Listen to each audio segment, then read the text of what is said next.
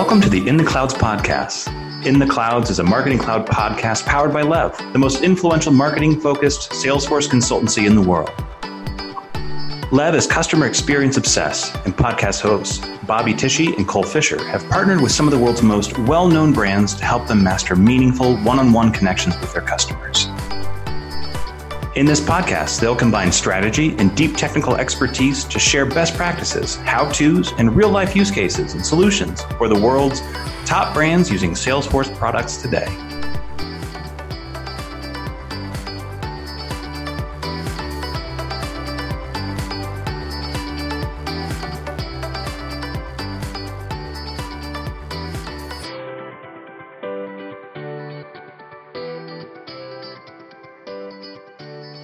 Welcome to In the Clouds podcast. We have a very, very special episode. Super pertinent, everybody. I mean, it's probably going to blow your mind. If you're not sitting down, Yeah, yeah. I'd wear a helmet for this at least. have have you ever been told something where you were standing up and you fell? No, Where where does that come from? Why does someone say you got to sit down? I think that this?" only happens in the movies. I think so. Too. Yeah, the the utter shock. I've heard I've heard of people claiming that. I've, I've never seen it in my life. Well, today we wanted to walk I through. would laugh if you just fell over right now. we wanted to talk through some. we- had a hard time naming this podcast, uh, or kind of the, the main subject of it. We we talked about like horror stories, tales from the crypt. yeah, it's uh the general concept is like, what have we seen flop in the past? And this is you know mainly pertaining to Salesforce and Salesforce Marketing Cloud and you know marketing therein, but but really like what are the lessons? Where where have we seen some of the biggest failures? And where has that either turned into success, or what kind of lessons can we glean from that? I feel like there's Right. that's the value from from the concept. because a big portion of of the clients that we work with uh, there's they're kind of split into factions but a, a pretty good sized faction are folks that have been using salesforce marketing cloud for a long time they were implemented uh, by another partner or they tried to implement themselves or they're just not seeing the roi on the platform that they expect and so from that we have you know this plethora of stories of you know botched implementations or you know not even i don't want to even say botched just people did the best that they could at the time but they didn't have the Yeah. knowledge or expertise to kind of really know what they were doing I used to say this, and I, this isn't really a, it wasn't a bash on Lev at the time, but I would say almost like almost fifty percent of like the implementation work we were doing was cleaning up messes from like self implementations or like other partners that just didn't like either didn't look long enough down the the roadmap of what they were looking to get out of uh, an ESP or or Salesforce products, or like misunderstood like the how they wanted to use data, or there was or or the, like you know general best practices. There was always something, and I we've done a lot. We've gotten a lot in front of a lot of conversations. We do this a lot better now, but like we weren't we weren't you know. I think at the time when we were small, we just didn't have uh, the Lev's name out there as much, and so we get to see a lot of mistakes yeah and you know and and kind of figuring out how to rectify that or, or how to either re-implement or correct something that's that's been um, you know kind of in you know mislaunched uh, either from a data model perspective or from a, a functionality and best practice perspective so we've gotten to learn a lot as we're going Yeah, for sure. And it's been it's always interesting because you know you never really see the same you might see the same concept that might be you know misconstrued or, or done incorrectly but there's always you know different or unique problems and i think one one thing that we always think about is for the most part whenever you're coming to salesforce marketing cloud whether you're migrating from an existing platform or just starting out your marketing automation from scratch is typically you don't want to lift and shift right you want to see and take Mhm. stock of what you have and you want to make sure that you're thinking about the customer experience you're thinking about the customer life cycle and making sure that you're pushing that forward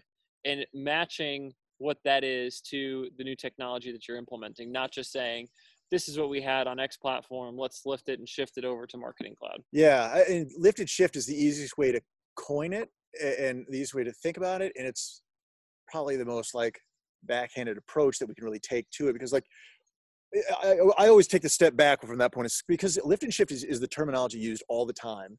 And I always kind of step back like well what are the original driving like pain points? What is this? Is it is it just cost per platform?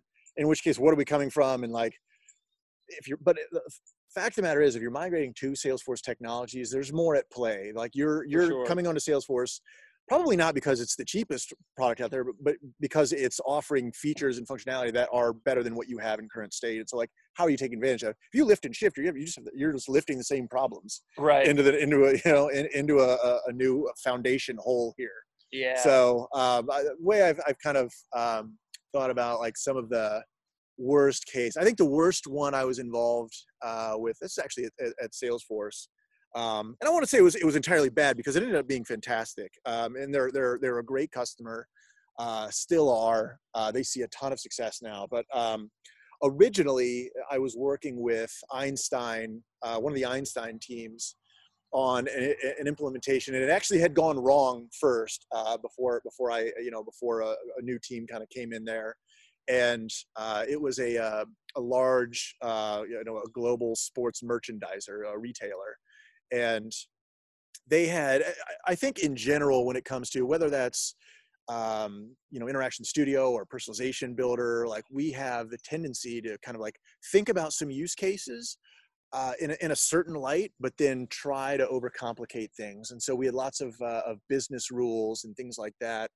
uh, logic in place because we wanted to make sure that like a fan of one team wasn't being just recommended popular items. And so, it, you know, at the time I was working with these guys, it was like, you know, if somebody is um, a Colts fan and they've been looking at like Peyton Manning jerseys, at the time I was, I was working, you know, coming into this project, it was, um, you know, Peyton Manning was was you know very popular for the Colts. So if you're a, a Colts fan and you're looking through this merchandiser's um, site, and you know you're looking at Colts and Peyton Manning things like that, we don't also want to recommend products or content um, that is just for being popular. And so you know, this like wisdom of the crowds would state that well. At the same time, Tom Brady's a really popular thing. Why would I recommend Tom Brady to a, a, a Colts fan or you know Mhm. a, a Peyton Manning fan especially? So you know we, we we had to build all these all this logic in say like oh wait, we want like rules around geo sometimes we want uh, logic built around like favorites and preferences that have to exclude others and what we started doing was we were creating so many complex business rules and logic that we were eventually like breaking what could actually work and it was it's basic basic concept of like data in and data out like your input is as, as good as your output and so when you're limiting everything um, you know we were really kind of hampering what we could actually provide. And so, uh, basically, any intelligence, any you know algorithm, anything Einstein is only as good as what you're bringing in. And so, by making all these complex rules, we were actually limiting its capacity to function. So we always used to say, like you know, the, the concept of like predictive intelligence at the time. It's only as intelligent as you let it be, or as you instruct it to be.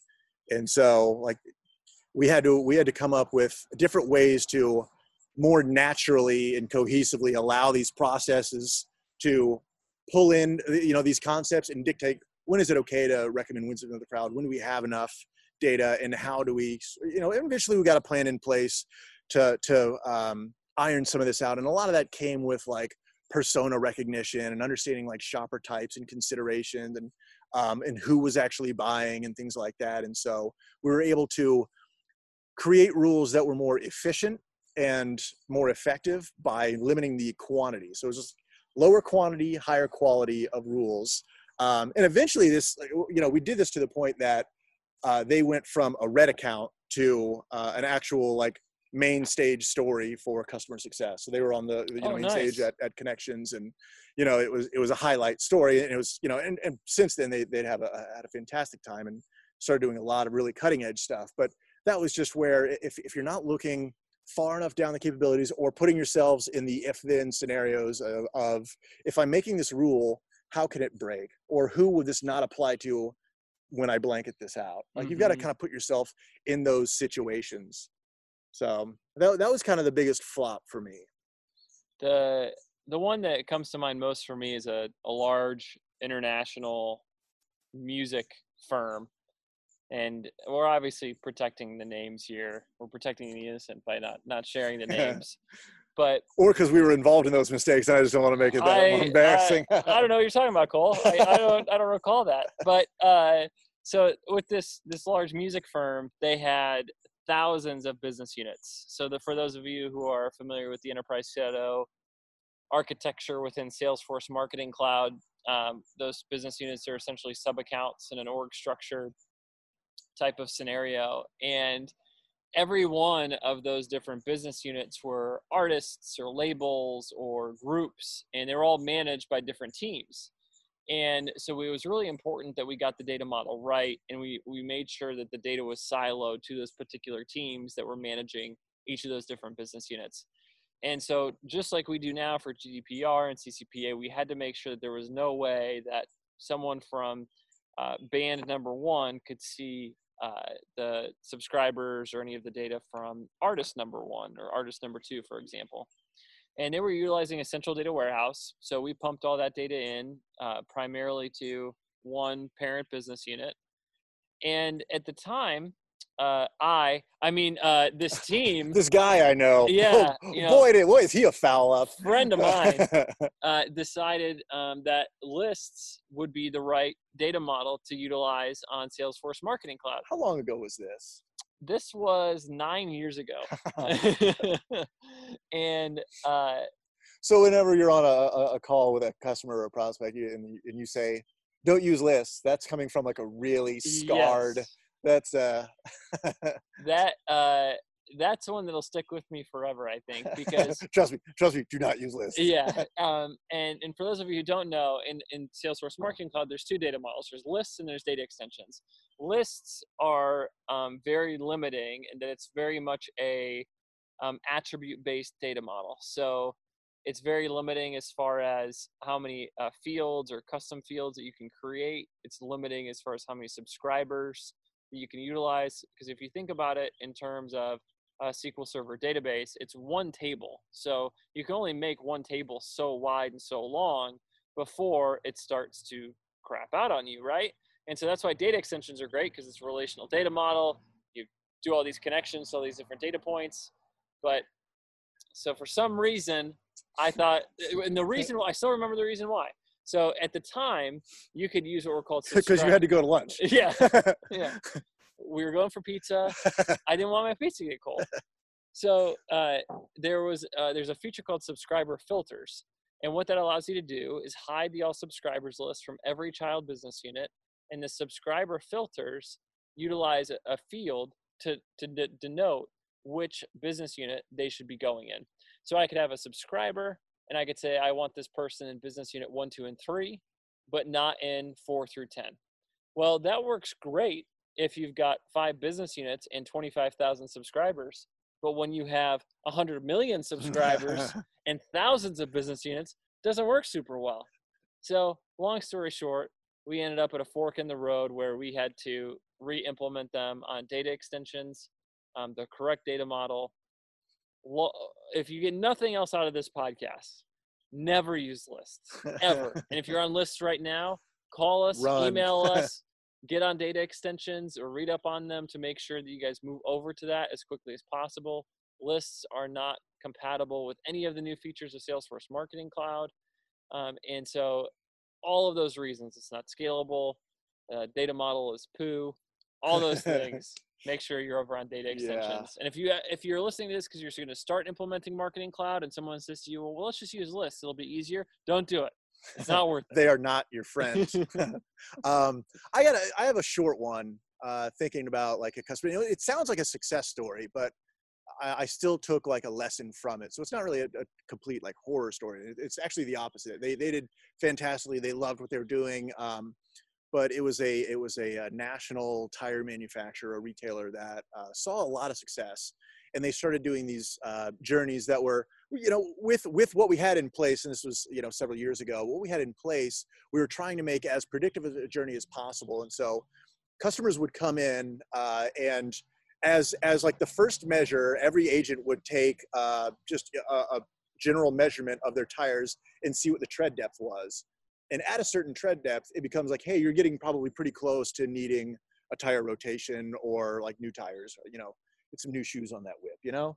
Uh, but but at, at, at some point it would be like hey we can't uh, we can't in your best interest let you roll off this uh, out of this parking lot because this is just going to blow it any 2nd so for Mhm. your safety um, and they did a really good job i think of just training and, and, and education enablement around like what that means and why it's dangerous because it's just not a, a really um, commonsensically uh, paid attention to type of variable that most drivers consider in their everyday to day, you know, day to day transportation. So, um, but that was like the one data point that they were like religious about taking, and so they, they would always measure this, but it, they didn't really do anything with it. They just they just sort. And so like we we built a. Uh, eventually get to the point where we built a, an integration uh, just to pull in um, that that tread depth. And if it was at a certain threshold, then we you know we had we had them drop into a journey, and uh, you know we we, we spent some time you know, like maybe like well this probably needs to be like a four or five at this threshold and then they need to be sent this and we spent some time over engineering and that's where the lesson comes in. It was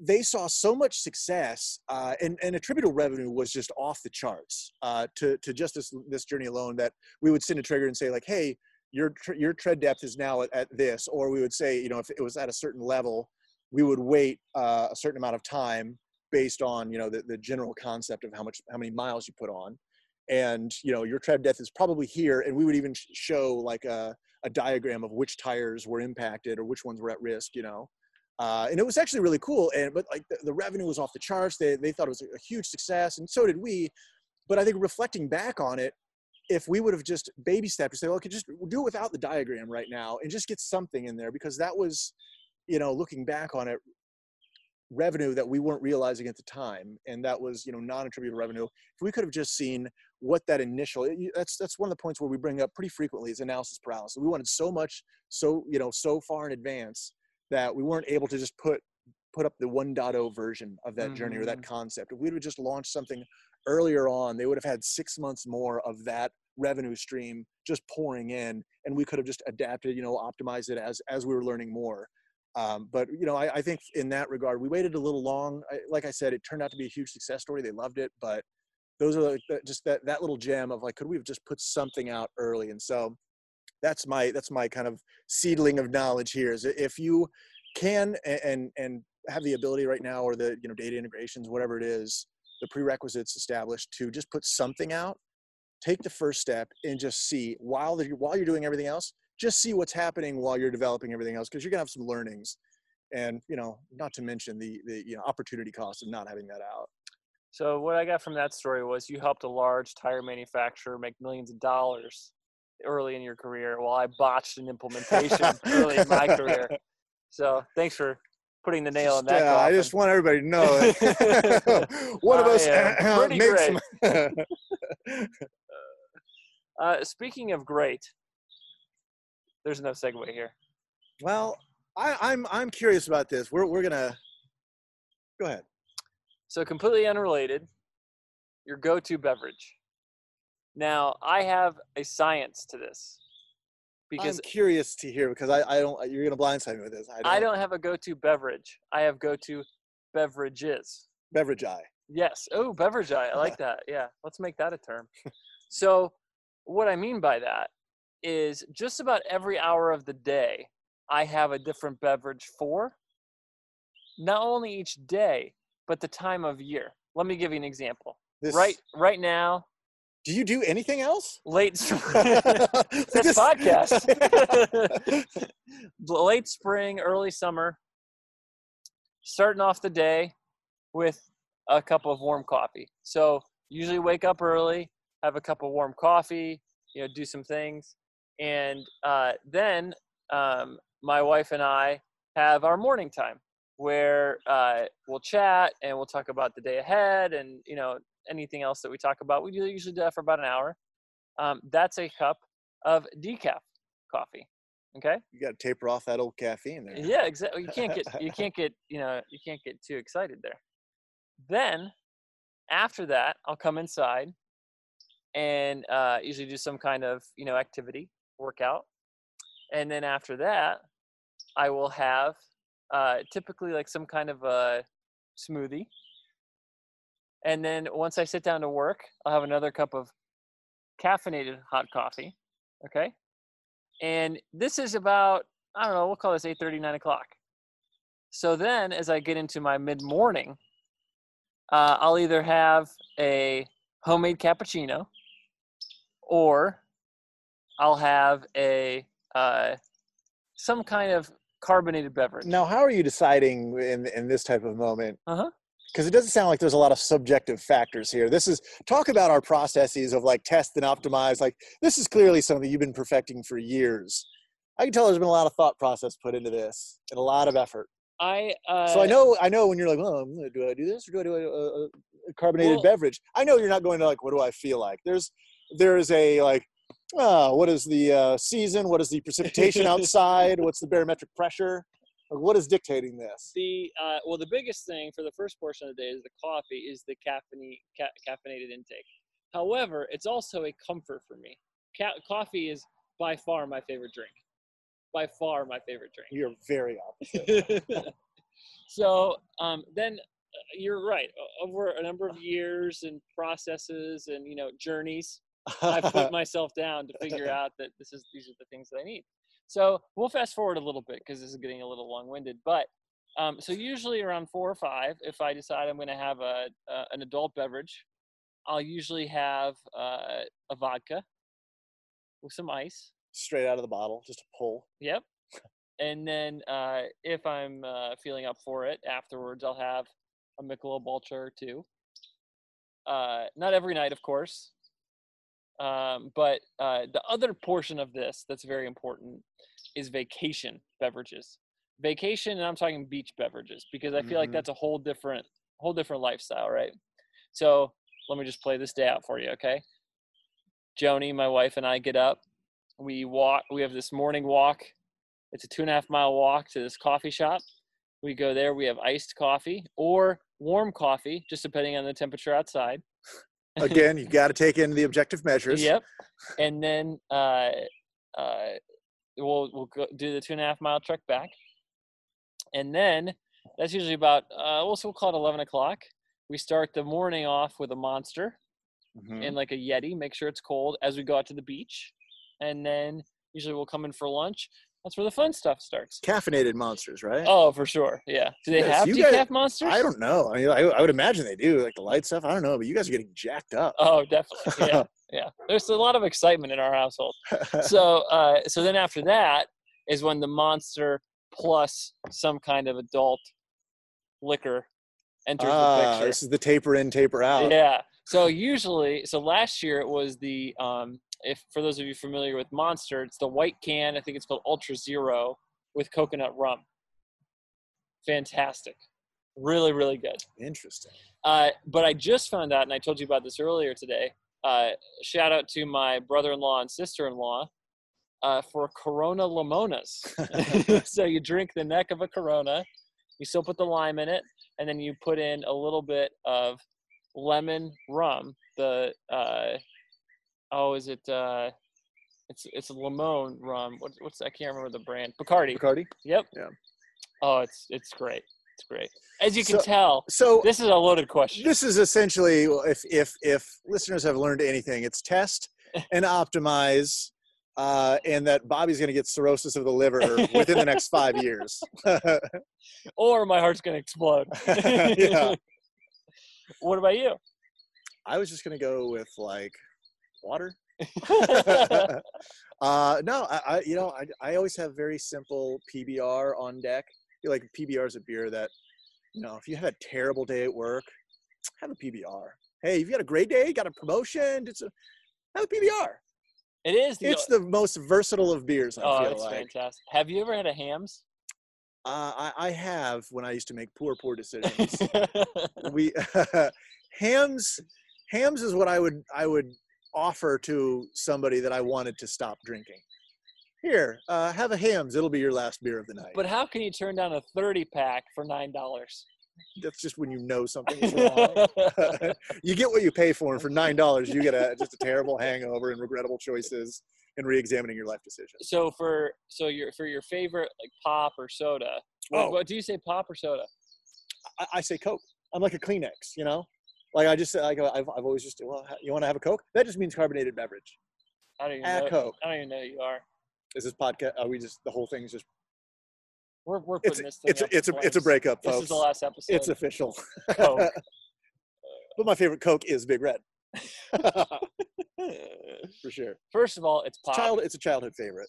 It's a, it's pop, That is controversial at best. and the correct answer is Mountain Dew Code Red. Uh, no, we're definitely done. that doesn't even rank in like the top three red cokes. That'd be great if it just flatlined from here. we, I think we've effectively lost everyone. Thanks for stopping by, everyone. uh, as always, you can uh, reach out to us at uh, in the clouds at levdigital.com. Thanks again for listening, and we'll talk to you soon. and if you don't ask questions, this is the type of content you get.